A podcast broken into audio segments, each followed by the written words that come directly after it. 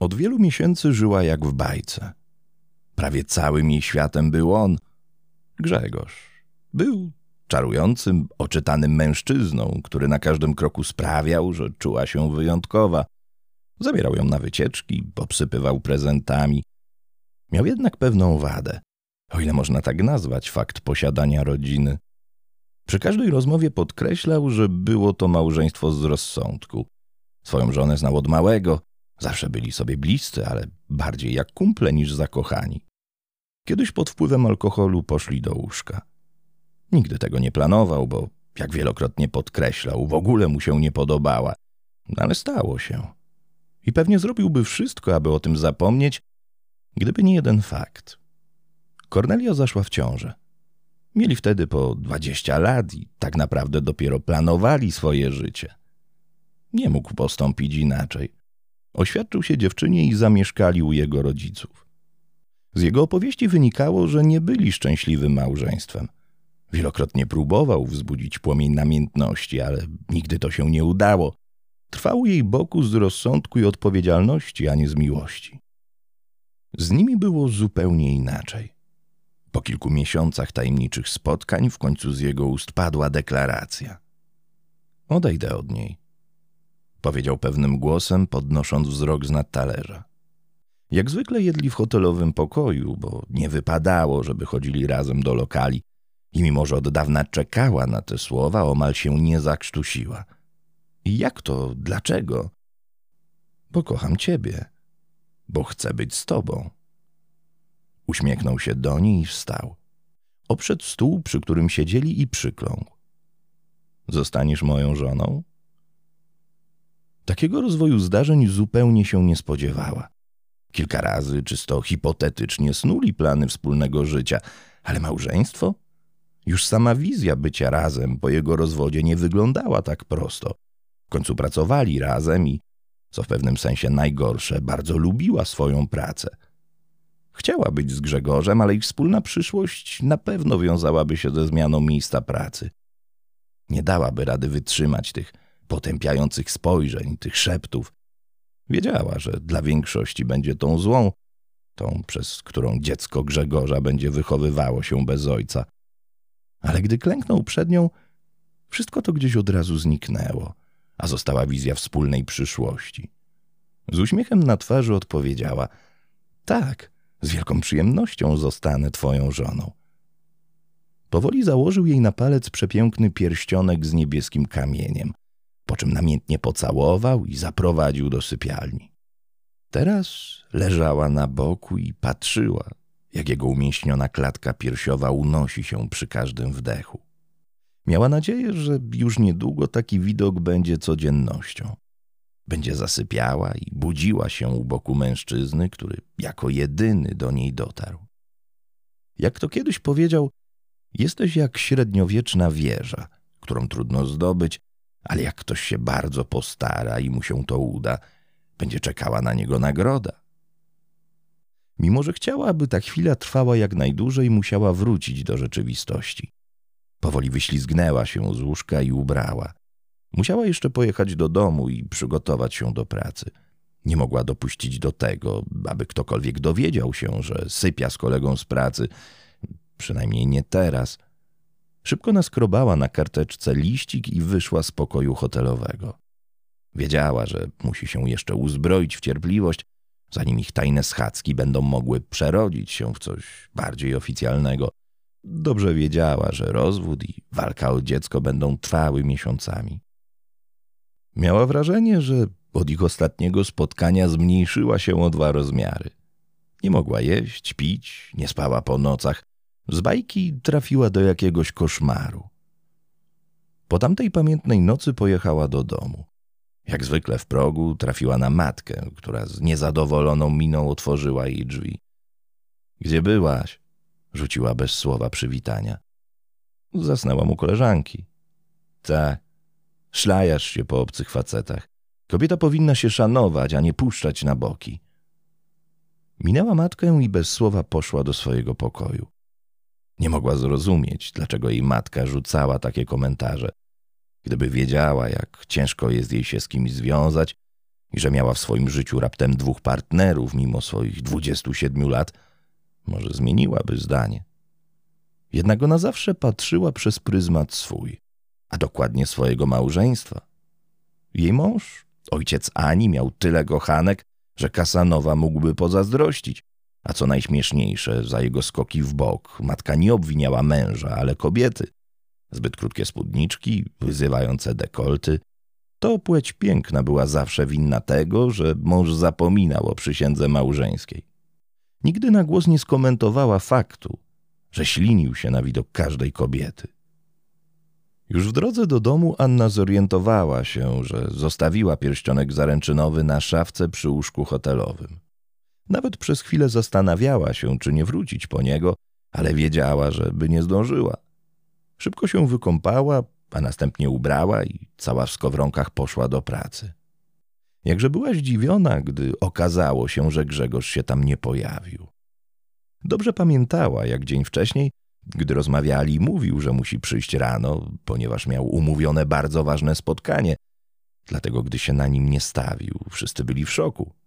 Podobnie jak Ania, Grzegorz był niezmiernie punktualny i sumienny. Może dlatego tak dobrze czuła się w jego towarzystwie. Był zupełnie inny niż ludzie, którymi otaczała się przez całe życie, którzy fakt, że ktoś na kogoś czeka, mieli głęboko gdzieś. Gdy koło południa nadal go nie było, podniosła słuchawkę telefonu i wybrała jego numer.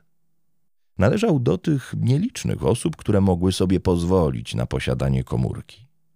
Mimo, że już kilka osób z biura bezskutecznie do niego dzwoniło, postanowiła również spróbować. Z przyklejoną słuchawką do ucha czekała. Już sam fakt, że zabrzmiał sygnał, dał jej nadzieję. A gdy usłyszała, że ktoś odebrał, aż podskoczyła z radości. Jednak szybko ochłonęła, bo to nie był głos Grzegorza. Halo, z kim rozmawiam? Usłyszała gburowaty głos po drugiej stronie. Najchętniej by się rozłączyła, ale ciekawość i troska o Grzegorza wygrały. Z tej strony Anna Kozera, szukam pana Grzegorza. Hmm. W telefonie rozległ się jakiś pomruk. Przepraszam, ale nie słyszę pana, rzekła myśląc, że mężczyzna coś powiedział. Ale ja nic nie mówiłem. A w sumie dlaczego odbiera pan cudzy telefon? Bo wydzwania cały czas. Chciałem go wyłączyć, a przez pomyłkę odebrałem. Nie umiem czegoś takiego obsługiwać. Gdzie pan go znalazł? Przekażę Grzegorzowi, to podjedzie do pana, jak dotrze do pracy. On nigdzie nie podjedzie. Jeju, jest pan tak bardzo tajemniczy. Jeśli pan chce, to ja mogę podjechać. Nie jestem tajemniczy, tylko jestem z policji. Słysząc te słowa, Ania poczuła, jak jej nogi wiotczeją. To z policji? Co się stało? Pewnie nie powinienem pani tego mówić, ale mężczyzna ściszył głos. On nie żyje. W tym momencie telefon wypadł jej z ręki, a ona poczuła, że cały świat zaczął wirować. Wszystko, co później się działo, było jak z koszmaru. Zupełnie nie pamiętała, jak podała policjantowi dane swoje oraz Grzegorza. Oczywiście cały czas powtarzała, że jest koleżanką z pracy, a Grzegorz nie pojawił się na spotkaniu, dlatego dzwoniła. Na pożegnanie funkcjonariusz poprosił ją, żeby nie mówiła nikomu o tym, co się stało. Nawet przez chwilę próbowała, ale gdy podeszła do niej główna księgowa, która widząc, że coś się stało, zaczęła ją wypytywać, pękła. Informacja rozeszła się lotem błyskawicy i raptem po kilku minutach całe biuro było pełne smutnych i płaczących ludzi, zarówno kobiet, jak i mężczyzn. I nie było czemu się dziwić. Grzegorz zawsze był miły i uprzejmy. Mimo zajmowania wysokiego stanowiska nigdy się nie wywyższał. Zawsze każdy o dowolnej porze mógł przyjść do niego poradę i zawsze ją dostawał. Nawet jeden ze wspólników, który nie mógł zrozumieć takiej postawy, Wielokrotnie sugerował, żeby założył infolinię wsparcia dla nierobów. Tak o nim wtedy myślano. Od kiedy morderstwo wyszło na jaw, praktycznie każdy w Suchodole o tym mówił. Grzegorz był znany wśród wielu osób. Zawsze pomagał starszym ludziom, udzielał się podczas lokalnych imprez.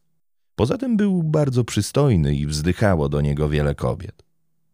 Przez pierwsze kilka dni po miasteczku krążyła niestworzona liczba teorii że zamordował go złodziej, handlarz narkotyków, pani do towarzystwa, z którą się spotykał. W toku śledztwa okazało się, że Grzegorz raz na jakiś czas sypiał w hotelu. Ich siedmioletnie dziecko niestety z niewyjaśnionych przyczyn całymi nocami płakało niemiłosiernie, co potwierdzili wszyscy sąsiedzi, którzy również nie mogli z tego powodu zmrużyć oka. Tylko ich z reguły nie było stać na luksus spania poza domem, co było zaś w zasięgu finansowym zmarłego. Podobno starał się to robić jak najrzadziej, ale akurat wtedy rano miał umówione bardzo ważne spotkanie i wolał być wyspany, co potwierdziła zarówno żona, jak i sekretarka, znająca doskonale plany biznesowe zmarłego. Z czasem zaczęły wychodzić na jaw kolejne dziwne fakty, które powodowały, że Anna nie wiedziała, w co wierzyć. W to, co mówił jej Grzegorz, czy w zeznania świadków, na nieskazitelnym Grzegorzu zaczęły pojawiać się rysy. I to jedna po drugiej. Okazało się bowiem, że nie była jedyną kochanką zamordowanego. Było co najmniej pięć innych kobiet w ciągu ostatnich lat. Przynajmniej, bo tylu wiedziała jego żona, Kornelia, która przyciśnięta przez policję zaczęła mówić. Zupełnie nie wiedząc, czy ma się czego obawiać, Anna postanowiła odwiedzić swojego kuzyna, który od niedawna pracował w komendzie. Dobrze wiedziała, że nie powinna tego robić, ale nie mogła wytrzymać. Chciała jak najszybciej poznać prawdę. Kupiła litr wódki i poszła. Gdy stanęła u progu jego i wujostwa domu, poczuła skręt jelit i ostry ból brzucha. Nigdy niczego w ten sposób nie załatwiała, ale sytuacja ją do tego zmusiła. Nacisnęła dzwonek przy napisie Markowscy i czekała. Drzwi otworzyła ciocia Wandzia. Aniu, co ty tu robisz? krzyknęła na jej widok. Wchodź, bo zamarzniesz. Mama cały czas powtarzała, że jestem nierodzinna, więc postanowiłam was odwiedzić. Powiedziała, licząc, że kobieta nie wychwyci kłamstwa. Przepraszam, że nie zadzwoniłam, ale jakoś nie pomyślałam. Bardzo się cieszę, że jesteśmy. Zawsze jesteśmy na miejscu. Akurat jest też Witek. Ostatnio po zabójstwie tego gościa mają sporo pracy, ale wyjątkowo jest w domu. Ania dobrze o tym wiedziała. Jej koleżanka z podstawówki pracowała na komendzie i sprawdziła, kiedy kuzyn ma dyżur. Oczywiście mógł gdzieś pójść na miasto, ale liczyła na to, że go zastanie. Czy ja dobrze słyszę? W tym momencie w drzwiach pojawił się wujek Roman.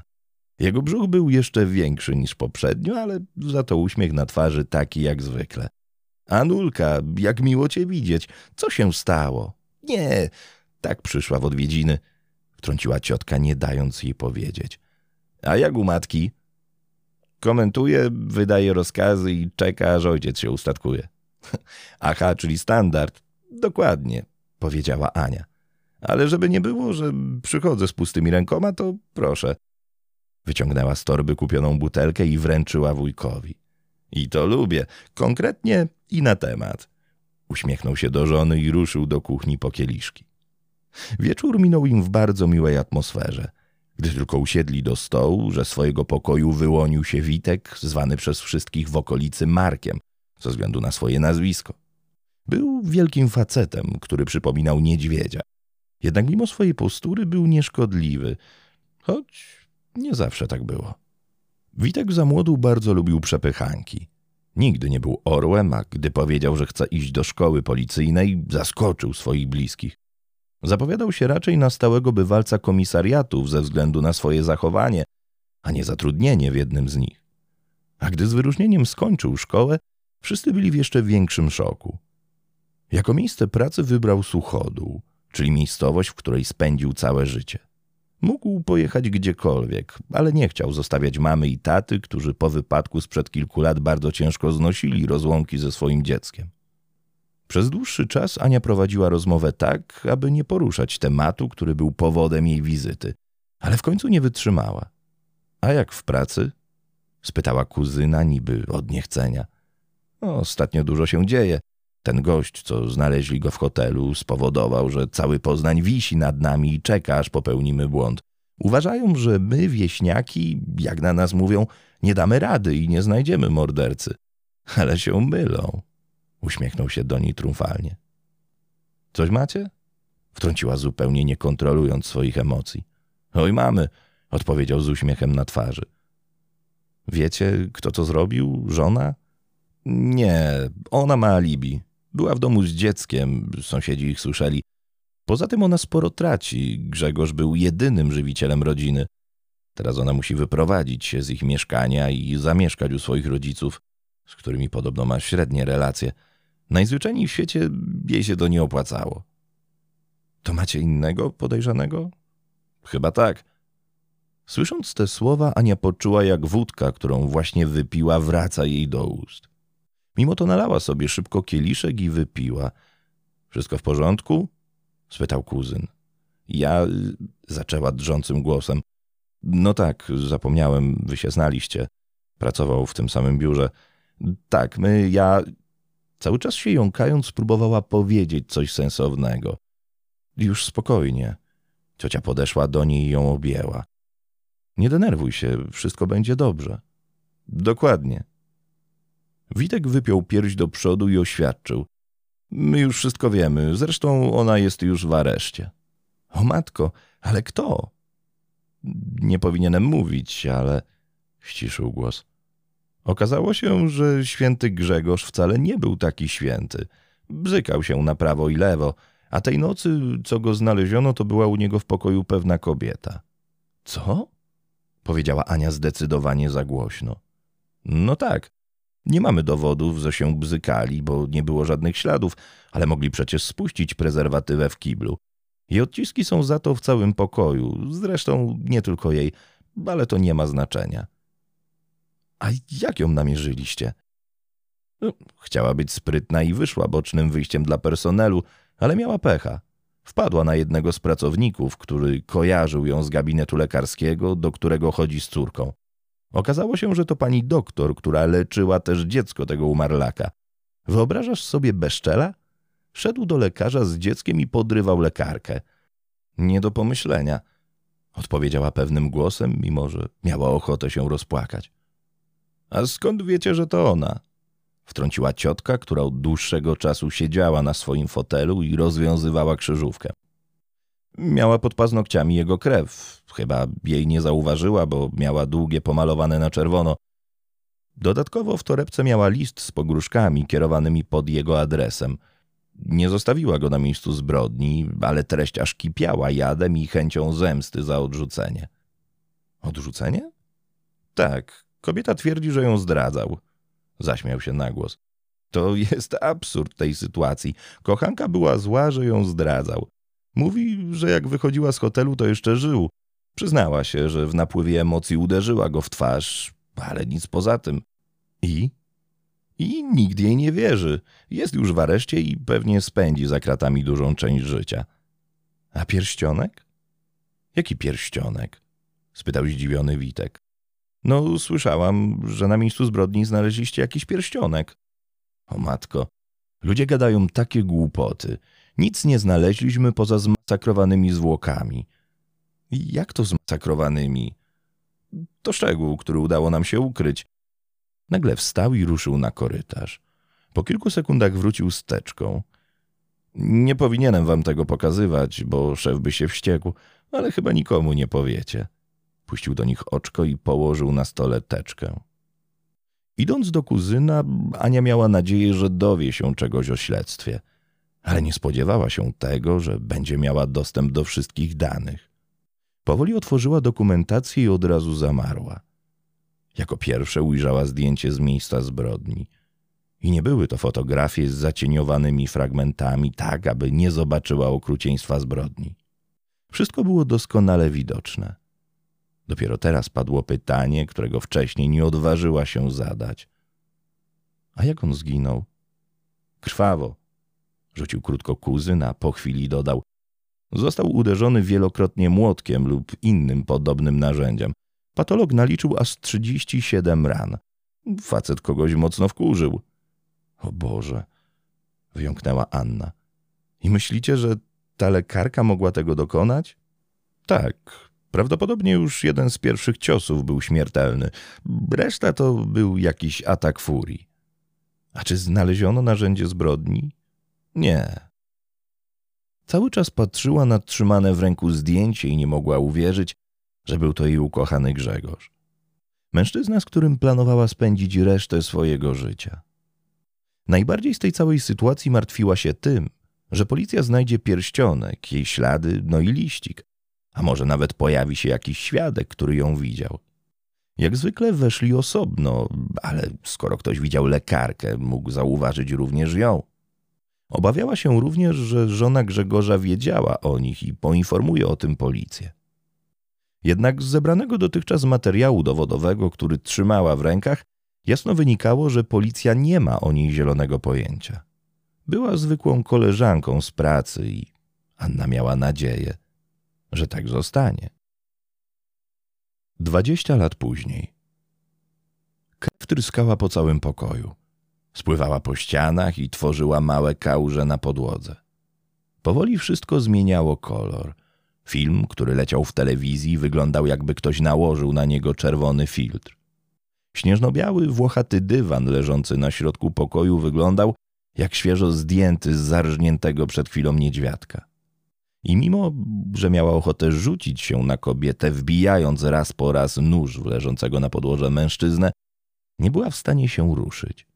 Patrzyła, jak jego ciało za każdym uderzeniem podskakuje, a z ran wypływa coraz więcej krwi.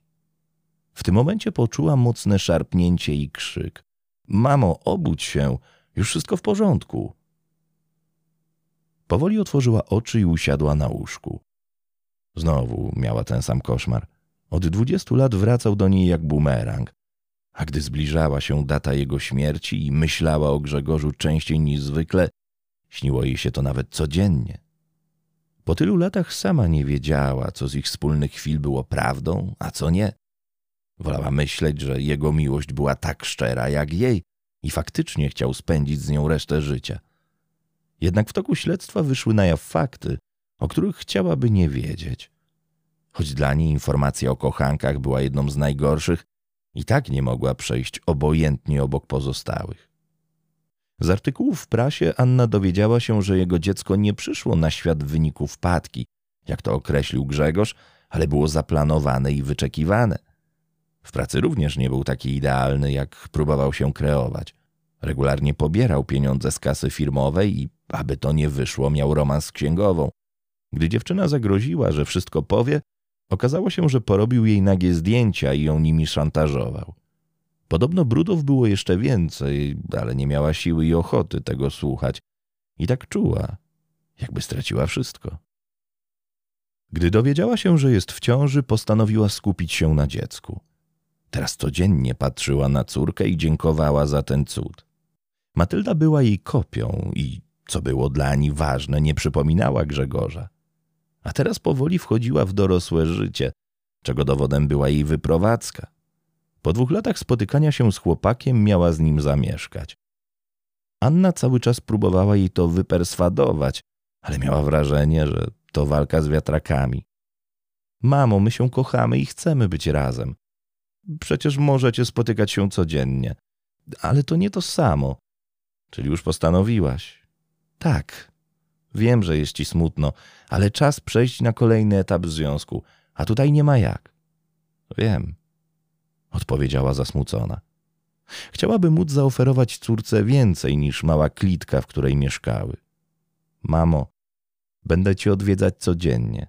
Zawsze będziesz mogła do mnie zadzwonić, o każdej porze. Proszę, nie psuj mi tego. Przepraszam. Wytarła łzę, która zaczęła jej spływać po policzku.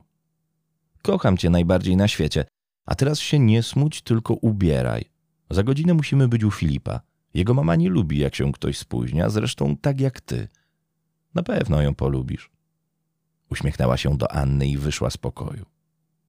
Pomimo, że jej córka miała chłopaka od ponad dwóch lat, nigdy nie miała okazji poznać jego mamy. Rodzice wybranka rozstali się dawno temu i ojciec nie był obecny w życiu Filipa. Ze smutkiem stwierdziła, że takie historie zdarzają się zdecydowanie za często. Powoli zaczęła się ubierać. Wybrała swoją ulubioną elegancką czarną sukienkę i zamówiła taksówkę. Miała ochotę na łyk wina, więc jechanie samochodem nie wchodziło w grę. Gdy dotarły pod podany przez córkę adres, od razu zrozumiała, dlaczego Matylda chce zamieszkać z matką chłopaka, a nie zostać w domu. Dom reprezentował się oszałamiająco. Miał wielkie okna, dużą część elewacji pokrywało drewno, a całość otaczał piękny ogród. Powoli wysiadły z taksówki i ruszyły w stronę metalowej furtki. Proszę wchodzić, usłyszały sympatyczny kobiecy głos. Pani domu była idealnym dopełnieniem rezydencji, bo tak w myślach nazywała ją Anna. Miała długie, blond włosy, piękne oczy i nieziemski uśmiech. Wyglądała wręcz nierealnie. Kolacja minęła w bardzo miłej atmosferze. Wszyscy cały czas się śmiali, opowiadając śmieszne historie z ich życia. Wszystko było idealnie, gdyby nie dręczące Aniu uczucie, że skądś zna tę kobietę.